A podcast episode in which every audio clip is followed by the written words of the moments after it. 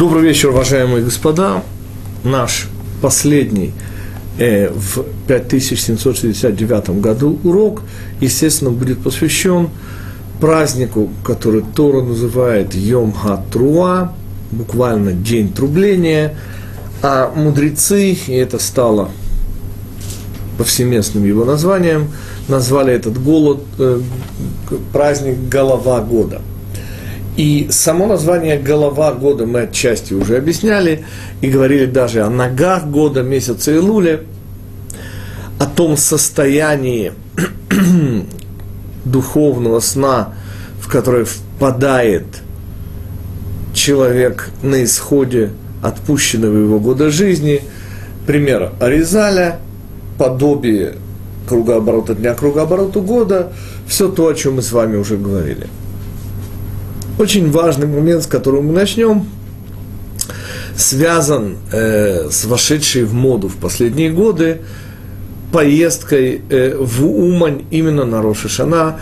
И я позволю себе высказать мнение своего учителя, Рава Мойши Франка, который принципиально не то чтобы даже не согласен, поскольку никто его, естественно, согласия не спрашивает, но чисто философски показать бессмысленность этой поездки именно в Рошашана. Не в смысле, не дай бог, что не следует посещать могилы праведников, но вот именно праздник Рошашана, как об этом свидетельствует Тора, как раз связан не с Уманью, господа, и не с любым другим местом, где э, почиет, как угодно, высокого уровня праведник, а именно с Эрец Исраэль. Мы с вами уже цитировали э, один урок тому назад, недельную главу Китавон, в которой сказано, это единственное упоминание о том, что это праздник, это праздник головы года, где было сказано,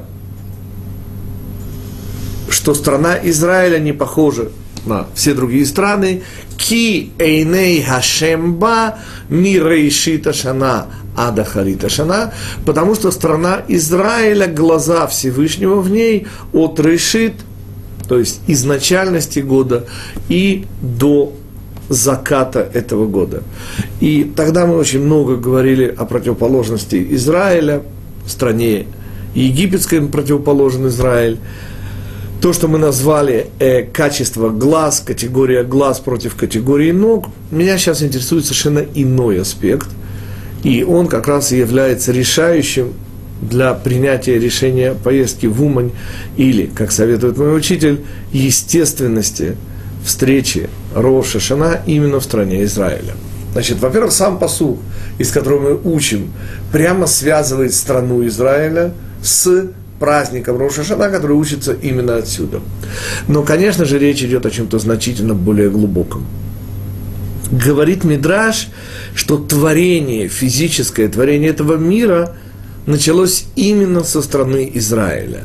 И в этом смысле страна Израиля подобна плоду, по отношению к которому весь остальной земной шар только кожура. И все, что делается для кожуры, по сути, делается для плода. Да? Когда кожуру чистят или опыляют, чтобы насекомые не повредили плод. В любом случае, центральность Израиля как изначальности мира постулируется у мудрецов достаточно явно. Даже Эвен Хаштия, то есть тот камень, краеугольный, с которым начинается мироздание, он тоже у нас в Эрец Израиль, это храмовая скала Гара Мурья, на которой, собственно, и находится Иерусалимский храм, к сожалению, все еще разрушенный но вот это недвусмысленное указание мудрецов на изначальность пространства. Естественным образом есть и намек на начальность, изначальность времени. Отсюда начиналось все, и время, и пространство. И 5770 год, может быть, уместна аналогия с нашими братьями по разуму, мусульманами, которые, если мне не изменяет память, более уже 15 лет тому назад послали какого-то арабского шейха э, из Саудовской Аравии с миллиардами прямо на орбиту, подгадав это таким образом, чтобы полет космического челнока на орбиту совпал с появлением новой Луны. Как вы помните, календарь этих э, кочевников во времени, если можно так их назвать, исключительно по Луне. И вот этот шейх прямо с орбиты передал известие о том, что он видел новую Луну, и вот эта новая Луна, завершение главнейшего их праздника Рамадана, и так далее, и так далее, и так далее. Кстати, немножко напоминает то, что было когда-то у нас в храме, когда именно на основании показателей, свидетельских показаний новой Луны и решалась проблема новомесячия. Э, вопрос о том, кто здесь плагиатор, не стоит. Но то, что мне во всей этой истории важно, дело в том, что есть удивительная возможность совпадения пространства и времени. Эта возможность заложена в самом начале. И, естественно, именно в следующем мире, в шаббат, когда все время будет шаббат, а весь мир будет храм, произойдет удивительное совпадение пространства и времени. Но оно же заложено в самом начале. И язык иврит это показывает до удивления красиво. Слово «олам» на иврите означает «мир», он же скрывающий, как мы с вами учили. Мир как всякое место, как все пространство. Но прибавление предлога «для» «ле» дает нам «ле олам», означающее все время, всегда. И вот это вложенное в самое начало удивительное совпадение. Начало всего мира в пространственном смысле – это страна Израиля. Это краеугольный камень мироздания храмовая гора. Начало всего времени появления наблюдателя, день рождения человека – это и есть Рош Ха-Шана. И вот такое удивительное совпадение в самом начале в конечном итоге и даст следующий мир. И потому Рошашана, праздник Рошашана, неразрывно связан именно со страной Израиля. Отсюда бессмысленность уезда из этой страны именно в Рошашана, когда действительно есть уникальнейшая возможность быть при вот этом удивительном совпадении пространства и времени. Наша следующая, наш следующий вопрос будет связан с удивительной только евреем, могущей прийти в голову э, концепцией. Речь идет о суровости этого праздника. Дело в том, что одно из названий этого праздника – Йом-Адин, День суда. Это именно тот самый судный день, который почему-то ошибочно и совершенно незаслуженно называют Йом Кипурим, День искупления. Господа, исправьте внутри себя эту страшную ошибку – Судный день, господа, это не день искупления, это принципиально в этом смысле противоположные, как мы сейчас увидим, составляющие одного и того же. О чем мы? Дело в том, что нет ничего более естественного для дня рождения, в кавычках, первого человека, чем день суда – ну, представьте себе вот этого первого человека. И еще меньше представим, конечно же, его родитель. Но, как и полагается родителю, рождение первенца, да еще и первого человека, единственного в каком-то смысле, рождается вместе с ним те самые чаяния, которые довелось испытывать всякому, кто держал своего младенца на руках. Вот этот маленький, рассказывала мне моя мама про меня, как она мучила и молилась, и, и ждала, когда я наконец, например, э, сяду, а, а потом встану, а потом стану ходить. И ей казалось, что это так, но это человеческие чаяния.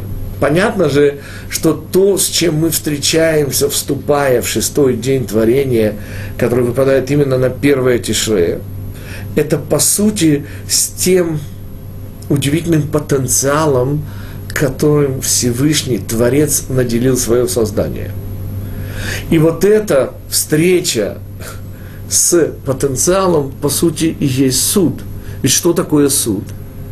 Это то, что мы из себя на самом деле представляем, в сравнении с тем потенциалом, который в нас заложен – и потому ничего более естественное, чем концепция Рошашана как суда. Ведь снова голова – это и есть рассуждение и подытоживание всего, и принятие решения о том, что будет. Но более всего это, конечно же, суд. И главный вопрос, который решается, а не дай Бог, действительно ли мы оказываемся достойными всего того, что Всевышний в нас вложил. И отсюда суд. Но, простите, откуда же праздник? Попытки сказать на уровне кавказской пленницы «Да здравствует суд Всевышнего, самый гуманный суд в мире» – это попытки на уровне кавказской пленницы. А как выглядит настоящий ответ? И настоящий ответ выглядит очень интересно и глубоко. Наши мудрецы постулируют очень интересную вещь. Страх и радость не противоречат друг другу. Мало того, если вы представите себе пожилых родителей, где-то 50 лет, которые дождались, наконец, своего первого ребенка, то вы можете оценить чувства, которыми они переполнены. С одной стороны, невероятная, ни с чем не сравнимая радость. Они дождались вопреки всему. Но с другой стороны, господа, им же уже 50. И хватит ли им душевно-духовных, а также и физических и моральных сил вырастить вот это абсолютно беззащитное существо и более-менее довести его до какой-нибудь самостоятельности. И, следовательно, вот эта хрупкость, помноженная на их возраст, вместе дает страх, который ни капельки не противоречит той радости, которая их переполняет. Чем самым мы празднуем в этот день удивительнейшую возможность. Какую именно? Дело в том, что рождение человека, что несло в себе нового по сравнению с рождением первых океанов, да, первых млекопитающих. Ведь все это удивительный, потрясающий новый мир, ранее не бывший, несущий в себе множество радостей для Создателя. И не случайно, если вы откроете но самое начало Пятикнижия, то вы увидите, что Всевышний говорит, и увидел Всевышний, что хорошо. День второй, помните, был хорош. Кроме, я прошу прощения, кроме второго дня, все остальные дни снабжены эпитетом «хорошо». Смысл этой хорошести – это, в частности, радость Создателя, чей замысел воплощается. И сказал Всевышний, будет свет, и стал свет. Две стадии, замысел и его реализация вместе и приводят к вот этой радости осуществления. Следующий, совершенно важнейший э, момент. Чем отличается рождение человека, появление человека, созидание, творение э, человека от всего остального творения? Вот здесь основной момент. И потому мы уже сказали, и это радует всех физиков, мы ведем свое лето исчисления не от дня творения, от появления наблюдателя, не от созидания мира, а от появления именно того, без кого весь этот мир смысла не имеет. Почему не имеет? И почему, объясняет мудрецы, человек был создан последним? Ответ, потому что его была и остается задача вдохнуть смысл в весь этот мир. В чем смысл, простите? И чем отличается человек от всего созданного? И ответ один, элементарный и настолько простой, что он всеохватывающий. О чем мы говорим? О выборе. Понимаете, из всего сотворенного только человек способен на потрясающую, уникальную, удивительнейшую вещь, способен отрицать Всевышнего и говорить Бога нет. Нет Создателя, нет Творца. Вот на это не способно ничто сотворенное. То есть человек наделен удивительнейшей властью. Не над собой, господа, и не над миром. Удивительнейшей властью считать себя властью над собой или признавать власть Всевышнего. И, в этому, и к этому, по сути, сводится весь выбор человека. Кого считать в этом мире главным? Чьи желания собственного тела, которые, кстати, тоже созданы Всевышним, либо те желания, которые мы благодаря голове постигаем как желание его Создателя – и отсюда концепция, конечно же, суда в этот день. И отсюда же удивительнейшее содержание всех молитв Рошишана. И вот здесь, господа, обратите внимание. Собственно, как и полагается, любому празднику и э, мекор, э, источник – это шаббат. Основная молитва, как и всегда в праздники, в будни и в шаббаты, это всегда молитва Амида, то есть молитва, во время которой мы стоим. Сейчас нет времени объяснять, почему именно стоим, но из трех положений человеческого тела это самое несовершенное, это самое зависимое. Сколько часов вы можете пролежать? Да практически всю жизнь, господа. Ежели, конечно, не забывать переворачиваться, избегая пролежней. Просидеть уже значительно меньше, а простоять считанные часы.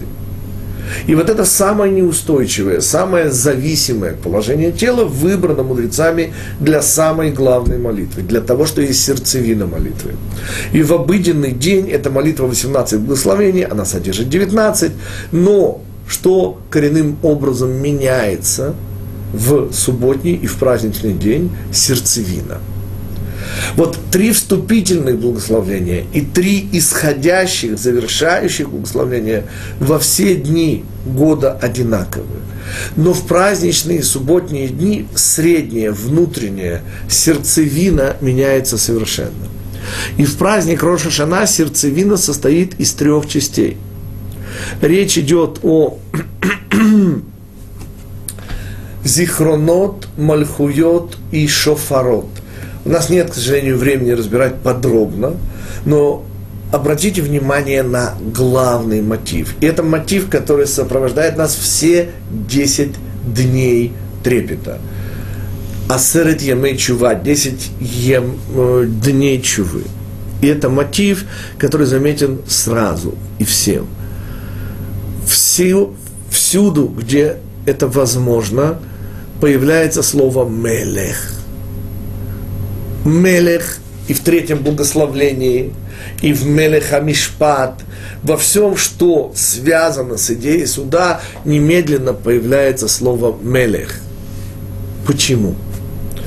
Потому что, казалось бы, если мы хотим в этот день заслужить еще год жизни, получить оправдательный приговор, то о чем мы должны вспоминать? А, конечно же, о происхождении. И кричать «папа», ну, папа, ну, ну, ну, ну вспомни, ну, ну, ну мы же твой ребенок. Мы и есть тот самый первый человек, которого ты сотворил. Так что ж ты выступаешь и сидишь таким очень суровым а о том, что Всевышний сидит, специально говорит книга Иова, где мудрецы говорят, если вы вспомните начало или заглянете, вы увидите, что появляется обвинитель перед сидящим Всевышним. Из чего мудрецы делают вывод, что речь идет об дне суда, о Роша Шана, когда приходит обвинитель, и, к сожалению, приносят вот такие толстые обвинительные заключения про нас. Следующий шаг. Но вот эта естественность натыкается на очень простое возражение. Господа, когда ваш отец занял председательское место в суде, бессмысленно кричать ему «папа». Вот это как раз и будет отличать день искупления Йома Кипурим от дня суда Роша Шана. Понимаете, когда идет суд, то при чем здесь родственные связи? Никаких протекций у божественного суда, протекции, господа, смешно. Так как построена наша хитроумнейшая защита, придуманная мудрецами? Ответ очень простой. Все, что мы говорим Всевышнему, это не мы в следующем году берем на себя повышенные социалистические, прошу прощения, еврейские обязательства. Что в следующем году мы отбатрачим все то, что не доделали. Это смешно. И попытка оправдаться, она смехотворна. Так что же мы делаем? И в зихронот, и в мульхуйот, то есть и когда мы говорим о памяти, и когда мы говорим о царственности, и тогда, когда мы говорим о трубном роге шафаре, мы все время проводим одну простую идею. Всевышний, ты наш царь, а мы твои подданные. Простите, а что делает царя царем? А почему царь, он вообще говоря царь? Ответ – да потому что у него есть царство, то есть подданные. Нет царя без царства. Эйн мелех белонетиним, говорит Рав Моше бен Маймон. И вот здесь вся хитроумнейшая идея защиты евреев от небесного суда в этот день. Какая выгода, говорят евреи Всевышнему, в гибели твоих подданных? Ведь наша, и это основная работа человека в этом мире, в течение всего года, но в особенности в праздник Роша Шана, это признание Всевышним царем над собой. Еще раз напомним, чем отличается человек как творение от всего остального творения – тем, что человек экстерриториален, то есть наделен свободой выбора. Все творение свидетельствует о своем Творце. Человек способен на удивительное, Бога нет. И вот, следовательно, именно потому, что есть возможность сказать Бога нет, господа, человек обладает удивительнейшим, данным ему Всевышним невероятным совершенно потенциалом. Он обладает способностью воцарять над собой Всевышнего, выбирать Всевышнего вопреки отрицанию Всевышнего. И снова, господа, чтобы получить пятерку, надо иметь возможность получить двойку. И в этом смысле способность отрицать существование Всевышнего, это и есть та удивительная заслуга, благодаря которой мы проходим или без Раташем можем пройти вот этот страшный судный день. Наша позиция, она настолько практически однозначно сводится к идее «ты царь, а я твой подданный», что мудрецы принципиально запрещают молитву слишком рано. Почему? Потому что не дай Бог, если вы выходите на страшный суд Всевышнего в одиночку, у вас практически нет шансов. Почему? Потому что по всей строгости закона говорить не о чем. Но другого пути нет. Это строгость закона. Нельзя подкупить Всевышнего. Так что же делать? Ответ. Надо появиться как часть всего Израиля и молить Всевышнего о чем? Что мы принимаем тебя над нами, и, следовательно, какая тебе польза в нашей смерти. Очень здесь важен момент следующий, господа известнейший метраж, что Всевышний, желая сделать мир абсолютным по категории суда, говорит Мидраш, увидел, что даже один момент времени мир по суду, по справедливости существовать не может. И что он тогда добавил категории суда?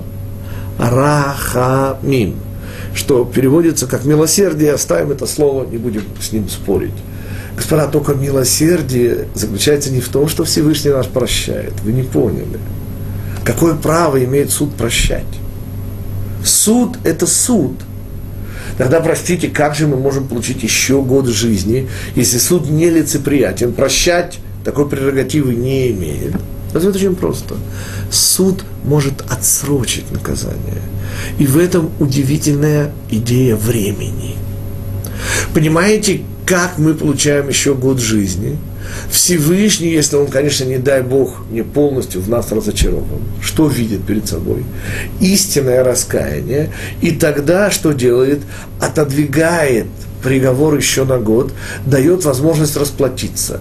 По сути, еврейская позиция в молитве праздника Роша Шана во время судного дня, она изумительно напоминает ту, которую занимает разумный должник в суде, где его судят за его долги. Он обращается к высокому суду и кредиторам и говорит, ну какая польза сажать меня в долговую тюрьму? Дайте мне возможность, я буду работать и, может быть, не верну целый рубль, да? но хотя бы будет 30-40 копеек с рубля. Если вы меня посадите в тюрьму, заберете все мое имущество, то каждому кредитору достанется 3-4 копейки. И вот именно таким способом мы получаем год за годом жизни. И даст Бог, чтобы в следующем году нам удалось расплатиться, пусть не со всеми, но хотя бы с главными нашими долгами перед Всевышним, перед теми чаяниями, которые были у него, когда он в шестой день творения смотрел на удивительное из существ этого мира, на человека. Настолько удивительное, и похожее на него самого, на родителя, с большой буквы, что, напоминает, говорит Мидра, что ангелы, увидев первого человека, стали петь ему «Аллилуйя, Аллилуйя, Аллилуйя», как будто бы перед ними стоял сам Всевышний. И вот это уровень суда, который нас ожидает, и вот это тот уровень трепета, и вот это та защита, которую мы в этот день используем с тем, чтобы получить наиболее благоприятный для нас приговор. Вопросы, господа, если они возникают, присылайте, поскольку встретимся в следующий раз, мы с вами, даст Бог, только уже в новом 5770 году, а вещи, о которых мы говорим, они не важны, они супер важные. Окей, мы двигаемся, тем не менее, дальше, и объяснив общую концепцию судного дня и способа защиты, мы покажем некие красивости. Одну из таких красивостей мы уже показали. Оказывается, то, что это праздник, никак не противоречит тому, что это суд. И в этом смысле день этот делится ровно пополам между молитвой, которая в приличных синагогах длится полдня. У нас специально посреди молитвы между э, утренней молитвой и добавочной мусафом мы делаем специально, это где-то в полдесятого, молитва наша начинается в полседьмого утра, э, с полдесятого до десяти делается перерыв, все возвращаются домой, делают кидуш, едят мезонот. И дальше молитва продолжается до часу, до двух дня, уже включая Минху. Лишь вслед за этим мы садимся за стол, и мудрецы э, Иерусалимского Талмуде специально подчеркивают, я хочу об этом не забыть, напомнить всем, кто нас сейчас слышит или еще услышит Дорог Шашана, ни в коем случае, господа, нельзя позволять спать себе в этот судьбоносный день. И должен обрадовать, в этот раз это только на 50%, потому что первый день Рошана – это шаббат. А шаббат, как источник всего, в этом смысле еще важнее, чем Рошашана. И, следовательно, как ни странно, первый день Рошашана днем, если вы заснете, ничего страшного, но, по крайней мере, постарайтесь со всей возможной, в этом смысле, настойчивостью не засыпать днем до исхода второго дня праздника Рош Ашана. И в этом смысле ташлих, который будет, естественно, не в первый, а именно во второй день, из-за шаббата все сдвигается во второй день, как раз и позволяет в качестве такой прогулки к водоисточнику убрать сон из регламента этого дня. Но, в принципе, день, как я уже сказал, делится пополам между молитвой, судом и трапезой, праздником.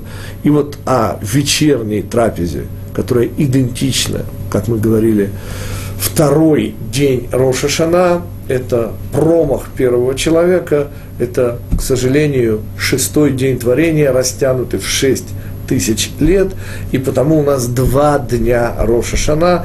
Первый день – это Всевышний, причина второго – люди, мудрецы, которые своим, в этом смысле, неприкрытым напоминанием говорят о том, сколь э, наше положение в этом мире ответственно. Мудрецы, говоря об этом, не забывают в молитве, я хочу обратить ваше специальное внимание, упомянуть еще один момент – всякий раз, обратите внимание, после трубления, все мы, находящиеся в синагоге, будем говорить следующие предложения. Хайом гарат олам. Хайом я амид бемишпат кол баэй оламим. Что меня в основном интересует начало, означает сегодня день беременности мира. Сегодня будет Всевышний судить всех приходящих во все миры. К чему я подвожу? Что значит день беременности мира? Давайте, господа, вспомним о наказании для Хавы, для первой женщины, которая получила следующее наказание. Харбе арбе герьонех ве эцвонех. Умножая, умножу я беременность твою. О чем идет речь? Та беременность, та неготовность мира, которая позволяет выбор. Мир был несовершенным, и первый человек мог выбрать совершенство мира, которое идет от Всевышнего или от него. Человек первый промахнулся, и что сделал? Он продлил беременность мира. То есть мы в результате получили 6 тысяч лет с несовершенным миром. Беременность – это средство – которое должно привести к совершенству, к рождению следующего мира. И вот этот важнейший момент несовершенства мира, то, из-за чего шестой день длится вот уже шесть тысяч лет, вот именно об этом напоминает второй день Роша Шана, абсолютно идентичный первому. И потому то, что мы сейчас скажем о вечерней трапезе, имеет равное отношение и к первому, и ко второму дню Рош Ашана. Дело в том, и в этом удивительное отличие стола этого праздника. Ну, если вы вспомните, в Рошана принято есть молочные э, деликатесы, но праздник Роша Шана это уже не просто принято, это уже мингаг. Ставить фрукты в основном, хотя и не только, яблоко в меду, так называемый Симаней Рош Ашана, что буквально означает знаки праздника Рош Ашана.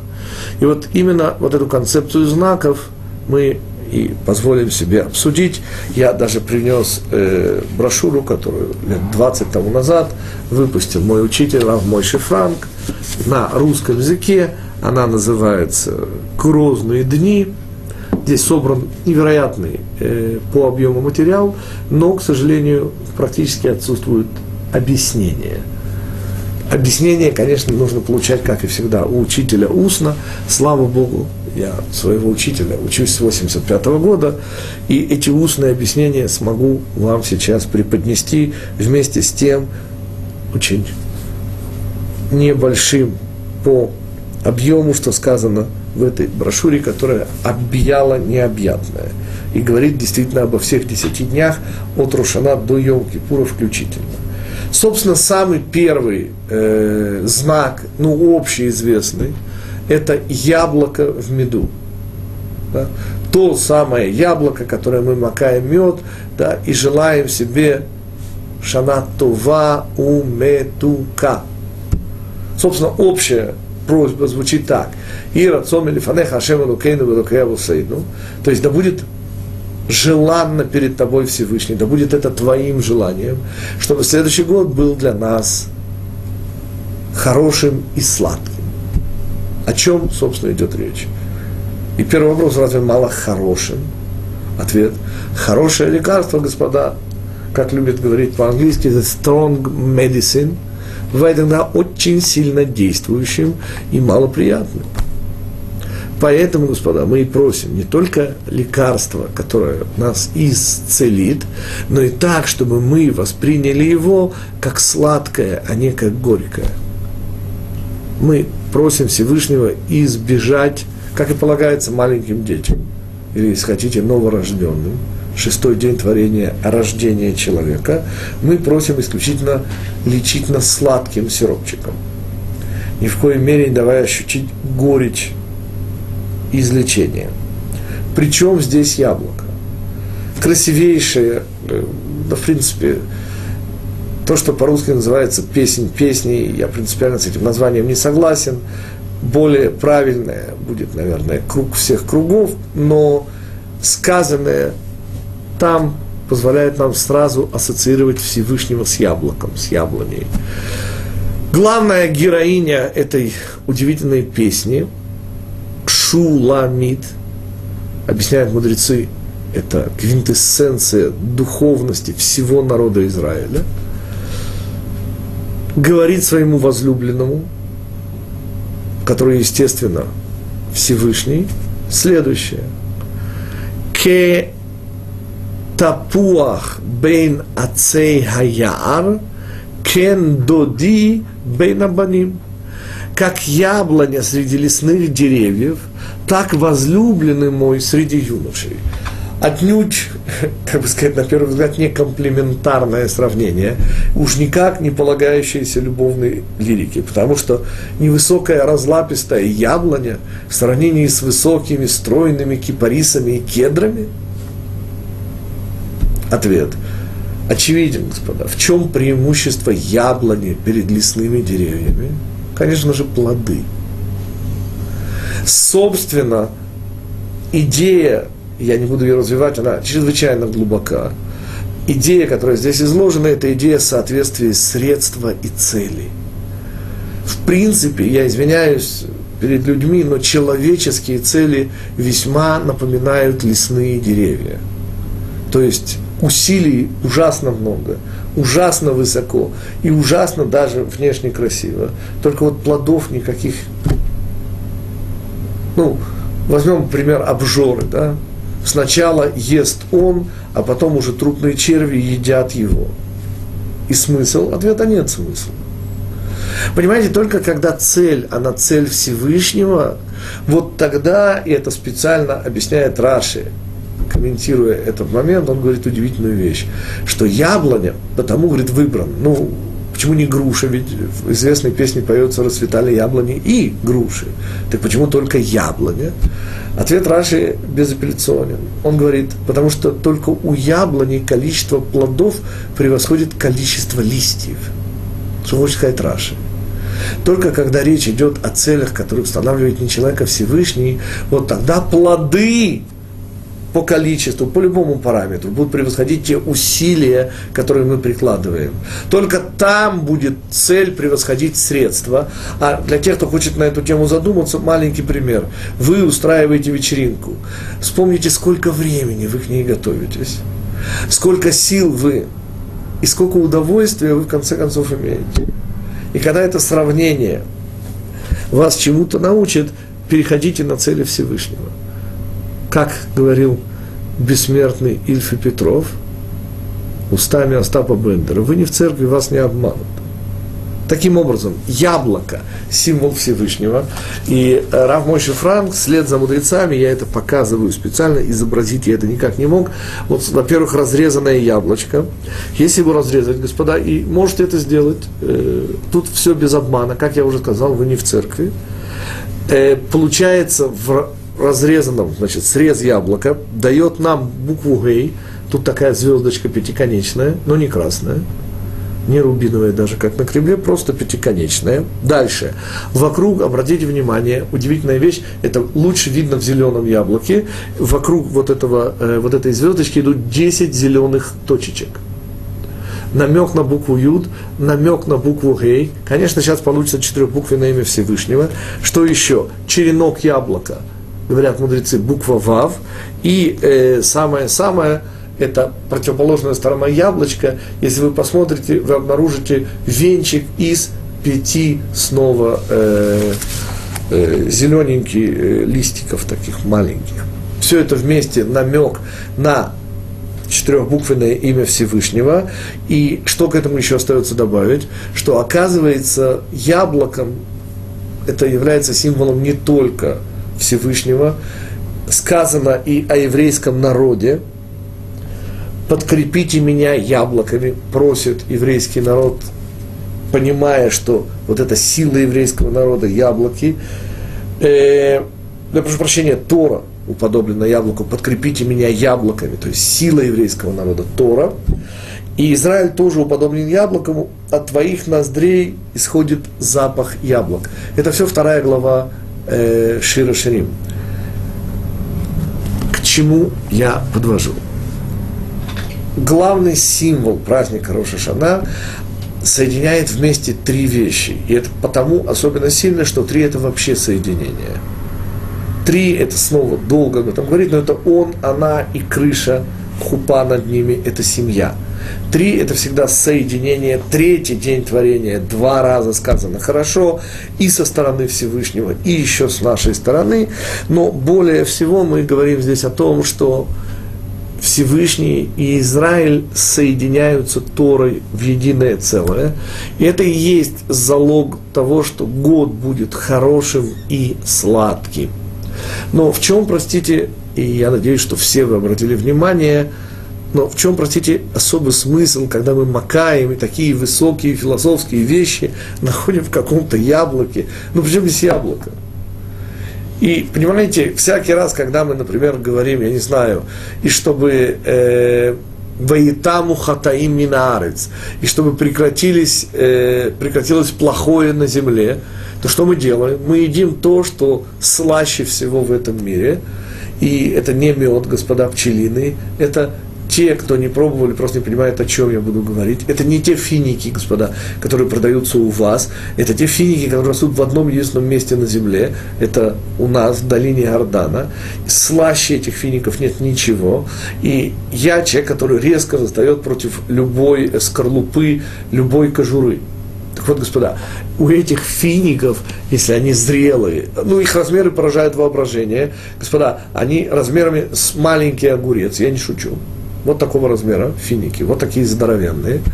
И кожура у них, если возьмете, чуть-чуть не доспела, она будет толстой невозможно есть. Она, эта кожура, становится с мякотью и сладостью. И в этом и есть э, очевиднейший намек мудрецов. Для чего мудрецы ввели все эти достаточно ребячливые способы. Ну, ну простите, ну какое отношение имеет сладость года к яблоку, которое мы окунули в мед? Ну, ну смешно, господа. Ответ совершенно не смешно. Потому что, обратите внимание, господа, как тяжело стоять против желания ребенка – купи мороженое, хочу мороженое, вот это мороженое. Понимаете, ребенок никогда не хочет вообще мороженое. Он хочет вот это, которое продает тетя и которую купили его товарищу. Он не хочет просто самолет, он хочет вот такой самолет. А другие его не устраивают. В чем удивительная способность ребенка? В том, что его желания конкретизированы. Что они не просто, у ребенка нет завтра, вчера. Он весь состоит из одного желания, из одного, и это напоминает мне потрясающие слова Раби Мендела из Коцка, который как-то сказал, ну, кто, как не мы, можем это понять. Господа, столько мецвод, так мало времени, столько забот. Ну, сказал Раби Мендела из Коцка, у еврея есть только один момент времени – Понимаете, только одна мецва и только один еврей, который способен это сделать. Больше ничего нет. К чему я подвожу? К тому, что мудрецы вводят в бой все возможности. И когда мы говорим про Симоне и Роша Шана знаки, то я хочу показать вам ту красоту, которая в этих знаках содержится. Мы уже сказали с вами, что на философском уровне яблоко означает вот эту удивительную общность Всевышнего и Израиля через Тору. Яблоко – символ всех трех ингредиентов этого удивительного соединения. Но более всего нам поможет, конечно же, финик. Мы говорим совершенно удивительную формулу. И прекратится плохое на земле. Как это прекратится плохое? Я чуть-чуть забегу вперед, у нас нет времени, естественно, говорить ни о Йом-Кипуре, ни о празднике Суккот, ни тем более про Шмини Ацерет. Но одну вещь я бы очень хотел вам показать. Праздник Суккот вполне уместно было бы назвать праздником, и христиане вслед за нами это делают, седмиц. В куда ни кинь в празднике Суккот, всюду семь. Даже четыре вида растений – это все равно семь. Потому что вспомните, один итрог, один лулав, но три веточки мирта и две веточки ивы. Итого все равно будет семь. И все семь, минимальные размеры суки, все, все, все. Только на иврите слово семь означает сытость. Шева, савеа. Какая, простите, связь? И вот здесь уникальное объяснение моего учителя. Господа, шесть – этот мир, несовершенство, неполнота, средство.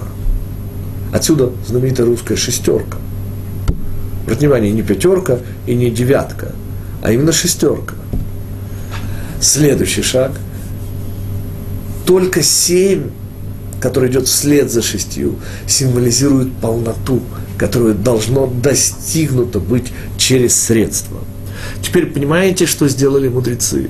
Господа, посмотрите на финиковую пальму, у кого есть такая возможность хотя бы через интернет, вы обнаружите уникальную вещь, что плоды финиковой пальмы находятся на самом-самом верху, и она высоченная. Путь туда наверх преграждается острыми, как копья, нераскрытыми листами этой пальмы. Но, но на уровне плодов ну, через тернии к звездам, выражаясь высокопарно, мы обнаруживаем, что оно того стоило. Именно финик – который выглядит, когда он еще не созрел не созрел окончательно. Вот такой желтая, твердая кожура, чрезвычайно несъедобная. Но если дать время 6 тысяч лет, господа, то знаете, что окажется? Что прекратится плохое на земле. Что значит прекратится плохое? Господа, что, Гитлер исчезнет из нашей памяти? Ответ не дай Бог. Но знаете, что окажется? Что все убиенные Гитлером живы и, извините, умершие никуда не деваются. И окажется, что все то плохое, что мы ощущали как плохое, было неплохим, а стало частью того удивительного и сладкого, что ожидает всех тех, кто доживут. Что я, собственно, хочу сказать. На иврите фини, господа, это Тамар – Тамара, отсюда знаменитое грузинское имя, в кавычках, конечно, грузинское, но тем не менее. Ну, есть не менее грузинское имя Давид, которое носили цари, которые по грузинской традиции из дома Давида, так утверждают грузины, но мы сейчас не о них. Господа, слово Тамар разделяется на два слова. Там, мар. Мар означает горечь, а там законченность. Понимаете, что такое законченность, горесть? Сладость, господа, это пройденная нами горечь. Еще раз. Понимаете, какую концепцию мы учим у финика? Финик – это очень тяжело добраться, но в конце замечательная сладость. Финик на уровне языка иврит означает законченную горечь. Это и есть сладость. И финик на уровне плода, если только дать ему созреть и не рвать раньше срока, вот эта удивительная кожура твердая – превращается, нет, она не сохраняет плод. Она, кожура, становится вот этой потрясающей мягкостью. Удивительная сладость, которой ни с чем не сравнима, отведайте. Снова подчеркиваю, речь идет за границу, я видел, их вывозят э, эти финики под названием Кинг Шломо. Причем царь Соломон, я не знаю, но так они их вывозят в ящиках э, картонных. И ничего подобного вы никогда в жизни не пробовали. Косточка есть, господа, чтобы вы не сомневались. Но настолько малюсенькая, что настолько не мешает. Но самое интересное, что мы на трех уровнях. Самой пальмы, на уровне плода и на уровне его названия видим то, ради чего и создан весь этот мир. Ради чего, господа, создан этот мир. Мы уже сказали, чтобы евреи и все люди вслед за ними выбрали Всевышнего. Выбрали Всевышнего как царя над собой. Альтернатива. Все возможные измы. От атеизма, включая либерализмы и даже коммунизмы и капитализмы. Что, собственно, составляет работу человека в этом мире? И что позволяет рассчитывать на успешность ее завершения – Понимаете, господа, Роша Шана – это начало всего. И хотят мудрецы сказать нам простую-простую вещь. Что весь этот мир – это мир намеков. Это мир знаков. Всевышний, скрыв себя за этим миром, дав нам выбор, оставил здесь знаки. И мы уже с вами, помните, говорили о идее следов, по которым надо идти вслед за нашими еврейскими пастухами от Авраама до Давида. Пять наших величайших пастухов. Но мы сейчас еще вот о чем. По сути, весь мир, и в этом и есть принципиальный выбор человека. Случайность или любовь Всевышнего. Я пересказываю эту историю в энный раз, потому что для меня не существует более сильного примера. 91 или 2 год, я не помню сейчас, э, самое начало февраля, если вы помните, на 15 января был ультиматум Саддаму Хусейну, и там через три дня, когда все началось, Саддам Хусейн обстрелял он 39 ракет, я не помню сколько, Рамадган. Но 91 год. Окей. Что было дальше?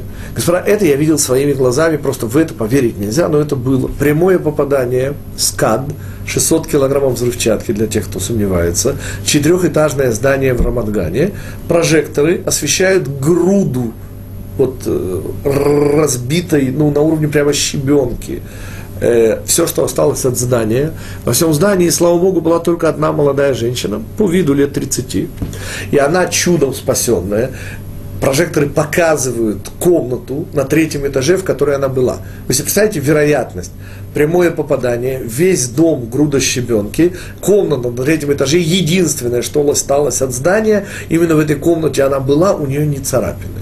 И тут же корреспондент, а те, кто знает израильских наших родных левых э, масс-медиа, тут же с отвисшей челюстью, потому что, господа, перед смертью, как известно, атеистов уже не бывает, а он здесь видит перед собой, ну, такое чудо, у него просто челюсть, и он говорит, эй, сыне, у него, у него голос перехватило, господа.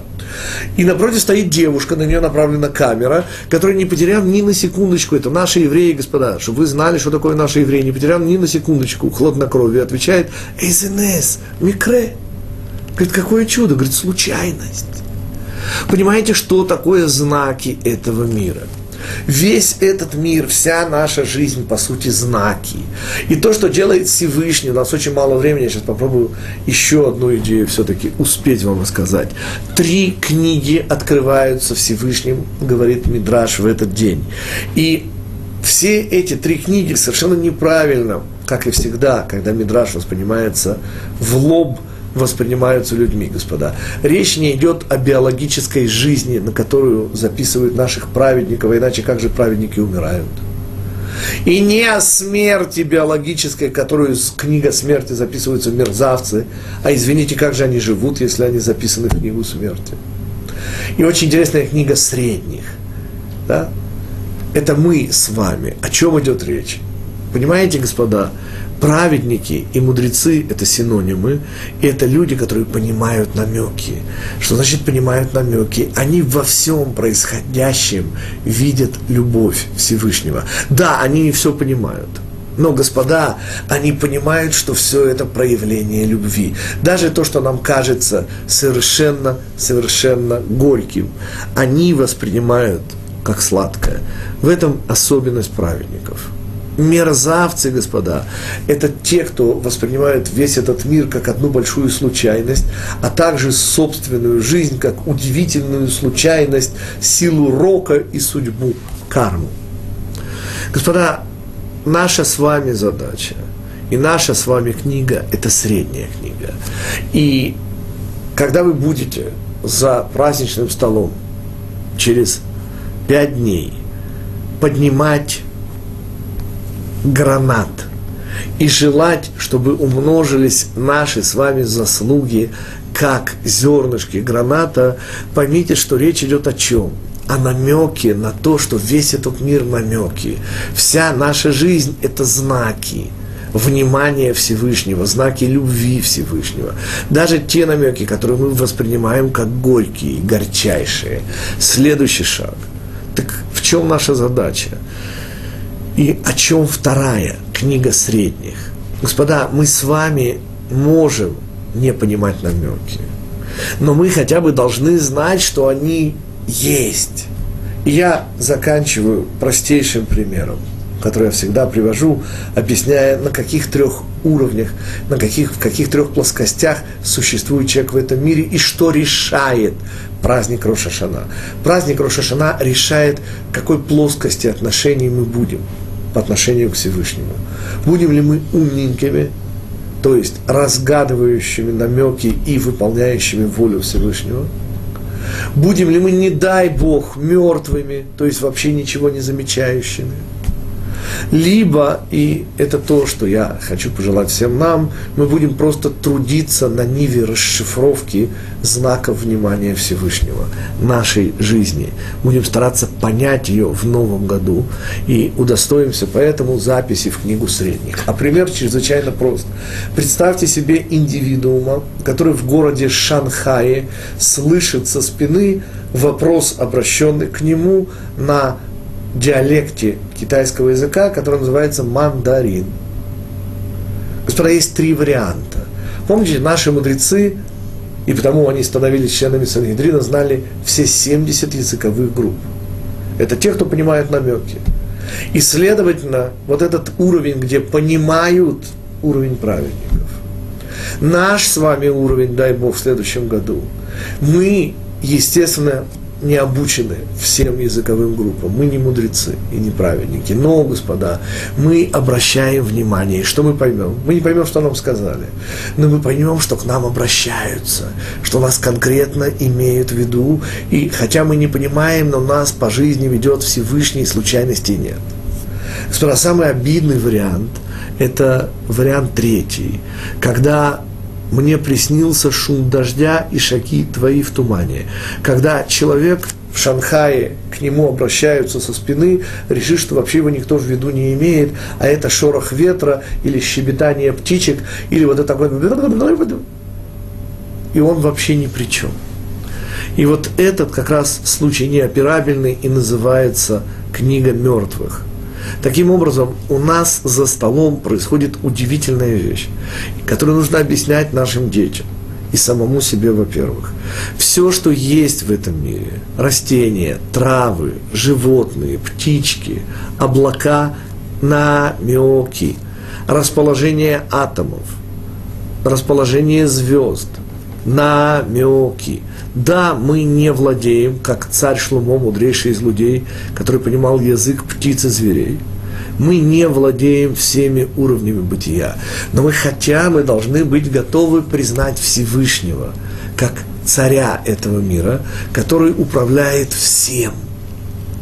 И я заканчиваю удивительным примером Рави Мендела из Коцка, который сказал – что если вы берете палку, суете ее в кучу песка, вытаскиваете ее, и видя, как падают, да, э, как по-русски, э, хатихот хол, э, падают э, песчинки, если вы не верите в то, что каждой песчинке приуготовлено особое место Всевышним, то вы не верите во Всевышнего. Шана Това, Техатву, Техатму, и даст Бог, встретимся уже в 5770 году от появления наблюдателя. Всего всем хорошего, Шана Това, Витука.